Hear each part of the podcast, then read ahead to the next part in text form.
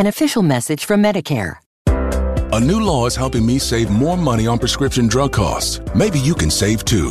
With Medicare's Extra Help program, my premium is zero and my out of pocket costs are low. Who should apply? Single people making less than $23,000 a year or married couples who make less than $31,000 a year. Even if you don't think you qualify, it pays to find out.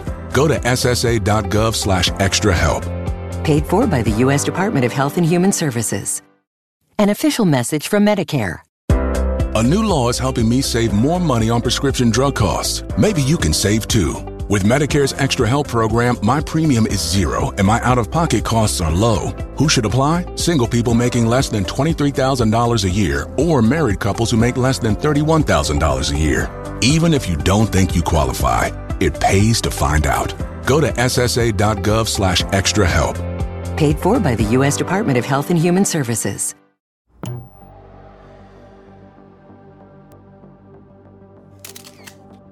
The world works in mysterious ways, and sometimes, when long running cold cases seem like they'll never be solved, something pops up that can finally bring closure. These cases on this list are scary and sad, but there's a light at the end of the tunnel, because at least they were solved. Welcome, guys, to our Patreon only exclusive Patrons episode. Try to find some stories you guys have never heard of, so I hope you enjoy it. Here are five cold cases solved in unexpected ways. Number 5. Sarah Lynn Wineski. In May of 2005, the Ronald McDonald House at 702 8th Avenue South in Petersburg, Florida, became the scene of a horrifying discovery. Underneath an abandoned deck lay the lifeless body of Sarah Lynn Wineski, 49 year old transient woman who had met an untimely and brutal death. Sarah moved to St. Petersburg from Sarasota just weeks before. A resident nearby would later report hearing chilling screams on the eve of the gruesome discovery, a haunting testament to the final terrifying moments of Wineski's life. She had been beaten, raped, and then strangled, but there were no eyewitnesses, and likely because she was homeless, this case quickly went cold. But eight years later, in 2013, police believed they had found their man. A convicted felon named Raymond Samuels, who was already serving a 29 year prison sentence in Ohio for attempted murder and kidnapping. 31 year old Samuels had been a transient at the time of Wineski's murder with no prior arrests in Florida. He was in St. Petersburg for less than two months, in the same time frame as Sarah's murder. While incarcerated, his DNA was loaded up into the authorities' database. Despite the uncanny overlap, though, authorities were hesitant to proceed immediately with charges. But as further DNA testing was carried out, Samuel's genetic material was found not only at the crime scene, but also on the belt used to strangle Sarah. According to police major Mike Kovacsev, this breakthrough in evidence allowed them to finally press charges. He said there were no witnesses, so we had to let the forensic evidence speak for itself. Samuels went on to be booked into the Pinellas County Jail, where he'll likely spend the rest of his life. Yet, the long awaited justice for Sarah was a bitter pill for her family to swallow. Candace Chessman, her daughter, spoke out about her mother's death. She wrote in an email to the Tampa Bay Times We have wonderful memories of her, and her murderer stole the hope that we all carried in our hearts that we would have the chance to make more memories with her someday. Chessman added that despite Sarah's situation at the time of her death, she refuses to let her mother be a voiceless victim, and asserted her life was not a waste, not something anyone had the right to take from her. Despite someone's conditions, it's important to remember that behind every crime statistic is a person with a story, a family left behind, and a legacy that deserves justice. Luckily, Sarah got hers. Number 4. Crystal Beslanowitch. On a frigid December evening back in 1995 in the quiet city of Salt Lake City, Utah, Tracy Beslanowitch headed out from her home where she lived with her boyfriend Chris, intending to grab a quick bite at the local Circle K. But as the clock hands ticked away, Chris found himself starting to worry. And Tracy, she never returned home.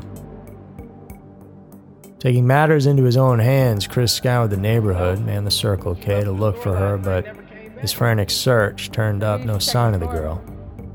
Tracy had seemingly vanished into the thin winter air, but of course, something much more sinister transpired.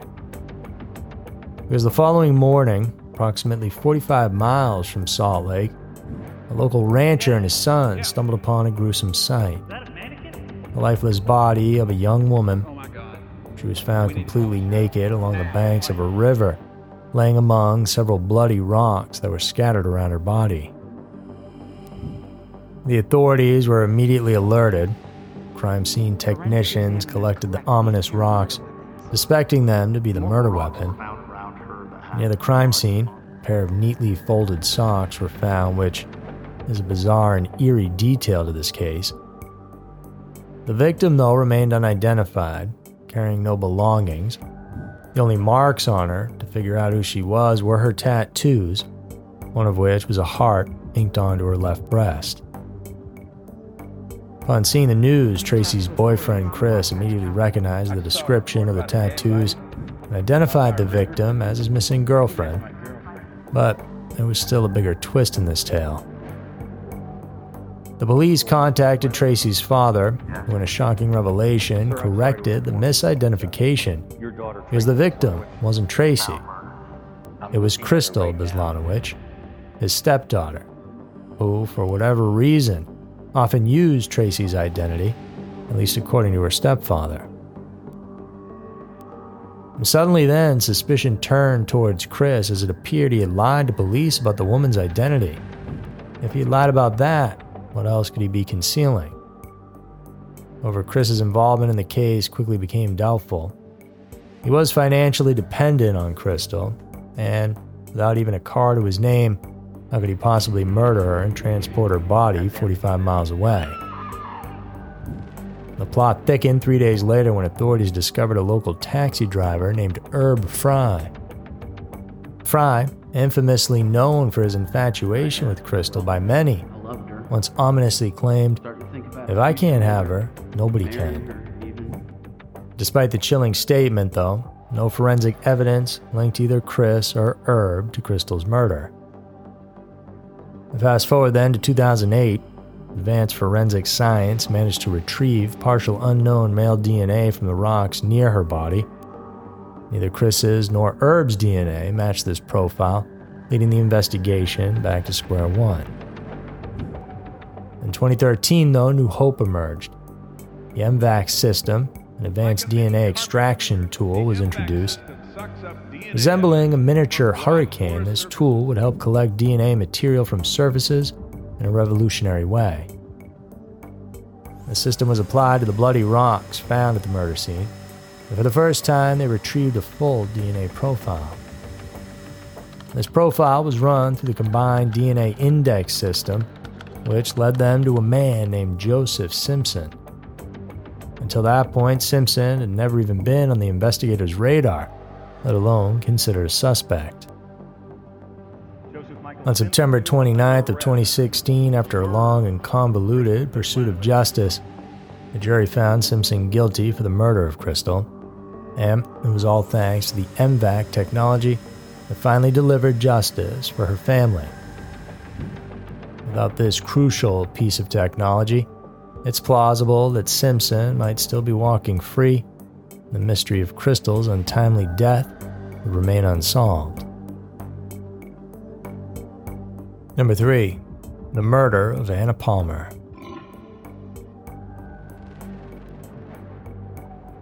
Cold case that started on September 10th of 1998 took 13 years to solve. It was a brutal and horrific case, but Thanks to DNA technology advancements, at least there is some sense of closure. Once again in Salt Lake, On that day, 10 year old Anna Palmer called her mother Nancy to ask if she could play outside. She told her it was fine as long as she stayed close to the house, but that wasn't enough to keep her safe when a predator saw an opportunity and pounced. In the early evening, upon arriving home, the girl's lifeless body was found by her mother on their front porch, her small body bearing the shocking signs of a vicious attack. She had been sexually assaulted, and there were five stab wounds to her throat, one of which had severed her spinal cord. It was like the earth had swallowed us whole, recalled a neighbor, Rebecca Sterling. We had our lights on all night, helicopters overhead. It was like daylight in the dead of night. But as she valiantly fought for her life, the girl unknowingly left behind critical clues about her killer. Clues that remained invisible to investigators for over a decade. Despite the trauma that had befallen the community, detectives found themselves at an impasse. There were no witnesses, scan evidence, and no immediate suspects. This killer struck fear in the hearts of Salt Lake City residents. How could the safety of a young girl at her own house be so cruelly violated? The idea that her mother had to find her was a complete nightmare. As years rolled by without any breakthroughs, the investigators decided to turn to Sorenson Forensics in 2009. Clothes and body swabs, evidence once considered inconclusive, were re examined. But the key that would finally unlock this cold case came from an unlikely source Palmer's own fingernails. We thought the victim's nails might have some DNA that wasn't hers, said Dan Helwig, a Sorenson forensics analyst. And his intuition proved to be correct because after painstakingly examining the clippings under visible and alternative light sources, they found an anomaly a DNA profile that did not belong to Palmer. And then, a match. The DNA belonged to Matthew Breck, a man who, at the time of Palmer's murder, lived just a block away. He likely saw her from his window, knew the mother's work habits, and perhaps had fantasized for years about committing his crime. A man like that is bound to commit more crimes, and Matt, in 2009, was serving a 10 year sentence in Idaho for a sex related crime involving a child. Salt Lake City District Attorney Sim Gill said, The DNA was our light in the darkness it allowed us to identify the monster hiding in our midst. Breck was charged in 2010, and by 2011 he pleaded guilty to aggravated murder. He was sentenced to life in prison, sentence he would not have faced if the evidence hadn't been uncovered, as his prior Idaho sentence was nearing completion. Justice was done. The person responsible is being held accountable, said Nancy, her voice tinged with the relief of closure after more than a decade of uncertainty. Anna Palmer had unknowingly captured the vital evidence under her nails as she fought back her attacker. Her struggle brought justice to her case and continues to shine a beacon of hope to other cold cases. Science continues to aid in solving many cold cases. And Sorenson Forensics alone has aided in 150 of them from about 24 agencies about 60 of which have either been solved or are going through the court system. Number 2. Murder of Genevieve Zitricki. In the early hours of April 6 of 1990, a chilling crime was committed in Greenville, South Carolina. In an apartment complex known then as Hidden Lakes, a systems programmer from Michelin Genevieve Jenny Zitricki, was brutally beaten, strangled, and sexually assaulted as she slept in her own home. The 28 year old Ohio native, recent divorcee and described fireball by her brother Philip, will go on to be found submerged in her bathtub two days later by a maintenance worker.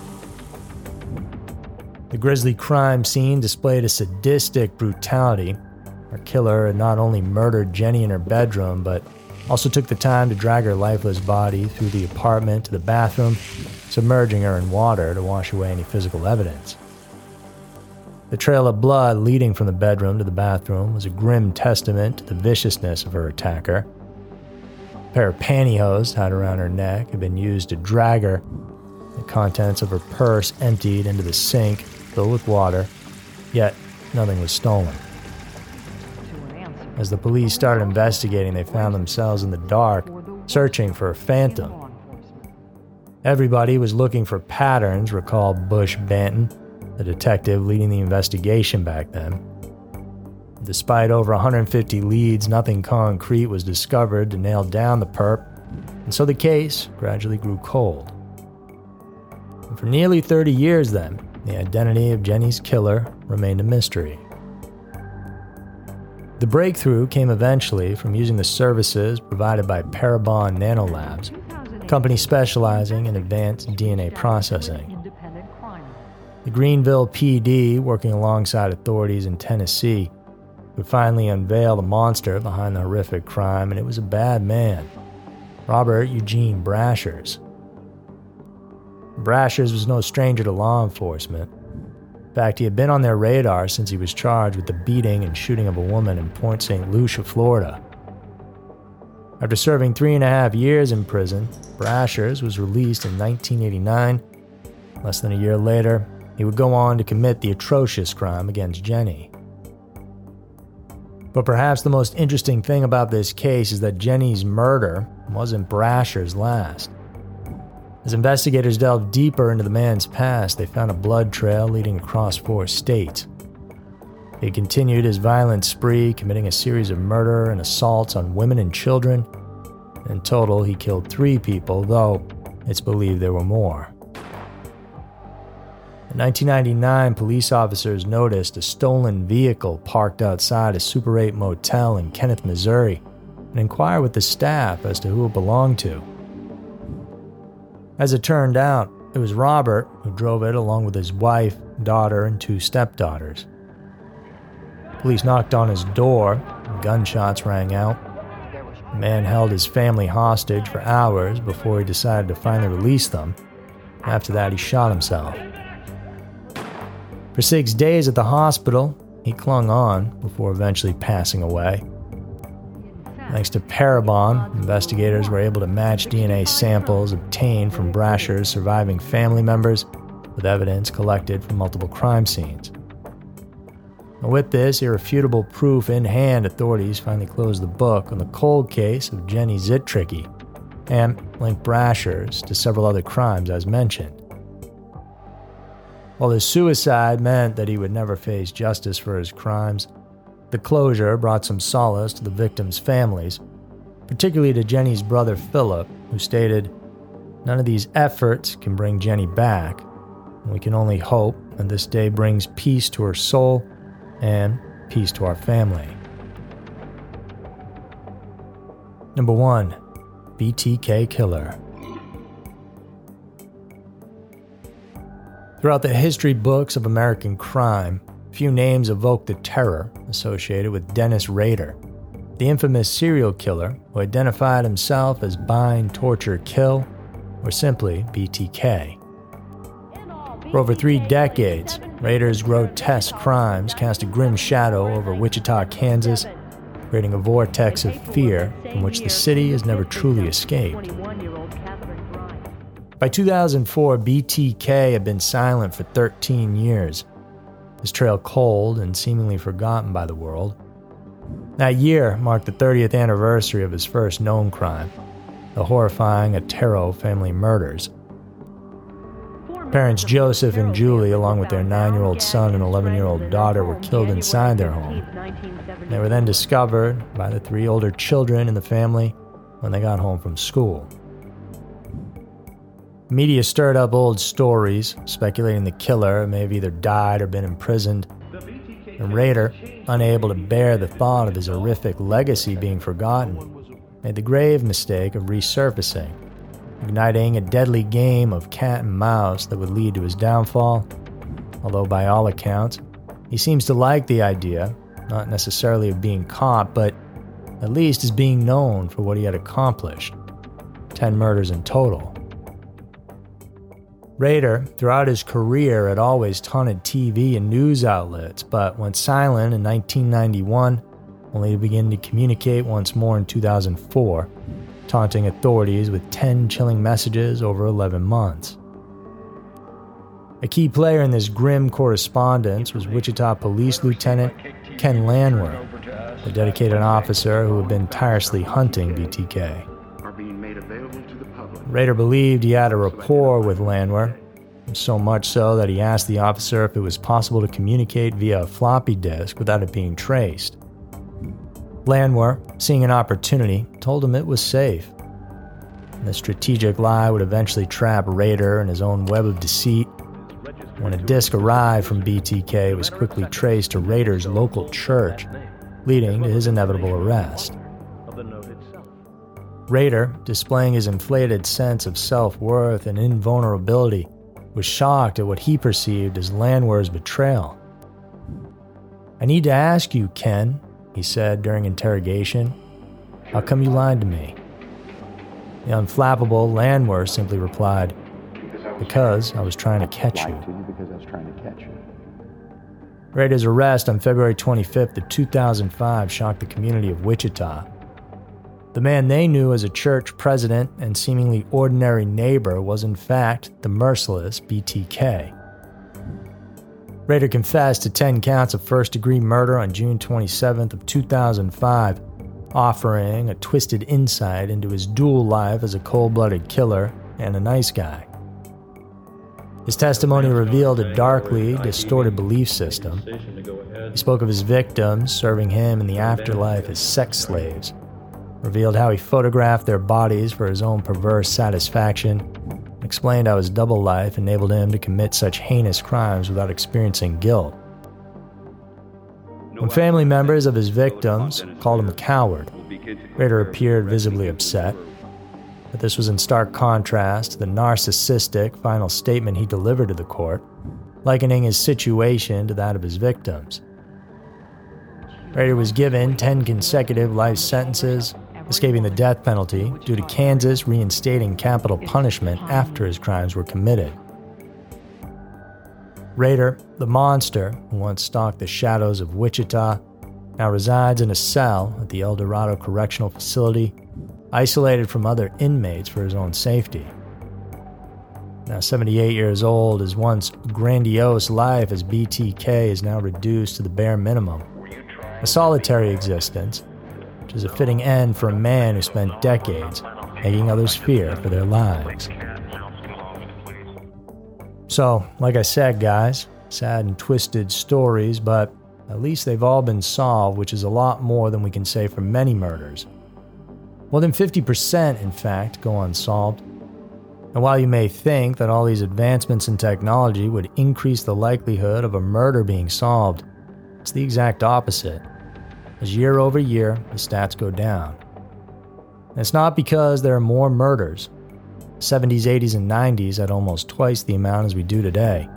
So, that's some interesting info to digest and wonder why.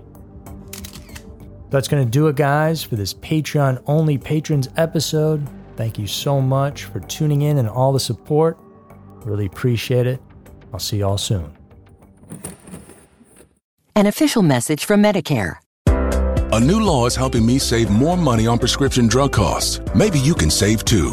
With Medicare's Extra Help program, my premium is zero and my out of pocket costs are low. Who should apply? Single people making less than $23,000 a year or married couples who make less than $31,000 a year. Even if you don't think you qualify, it pays to find out. Go to ssa.gov slash extra help. Paid for by the U.S. Department of Health and Human Services.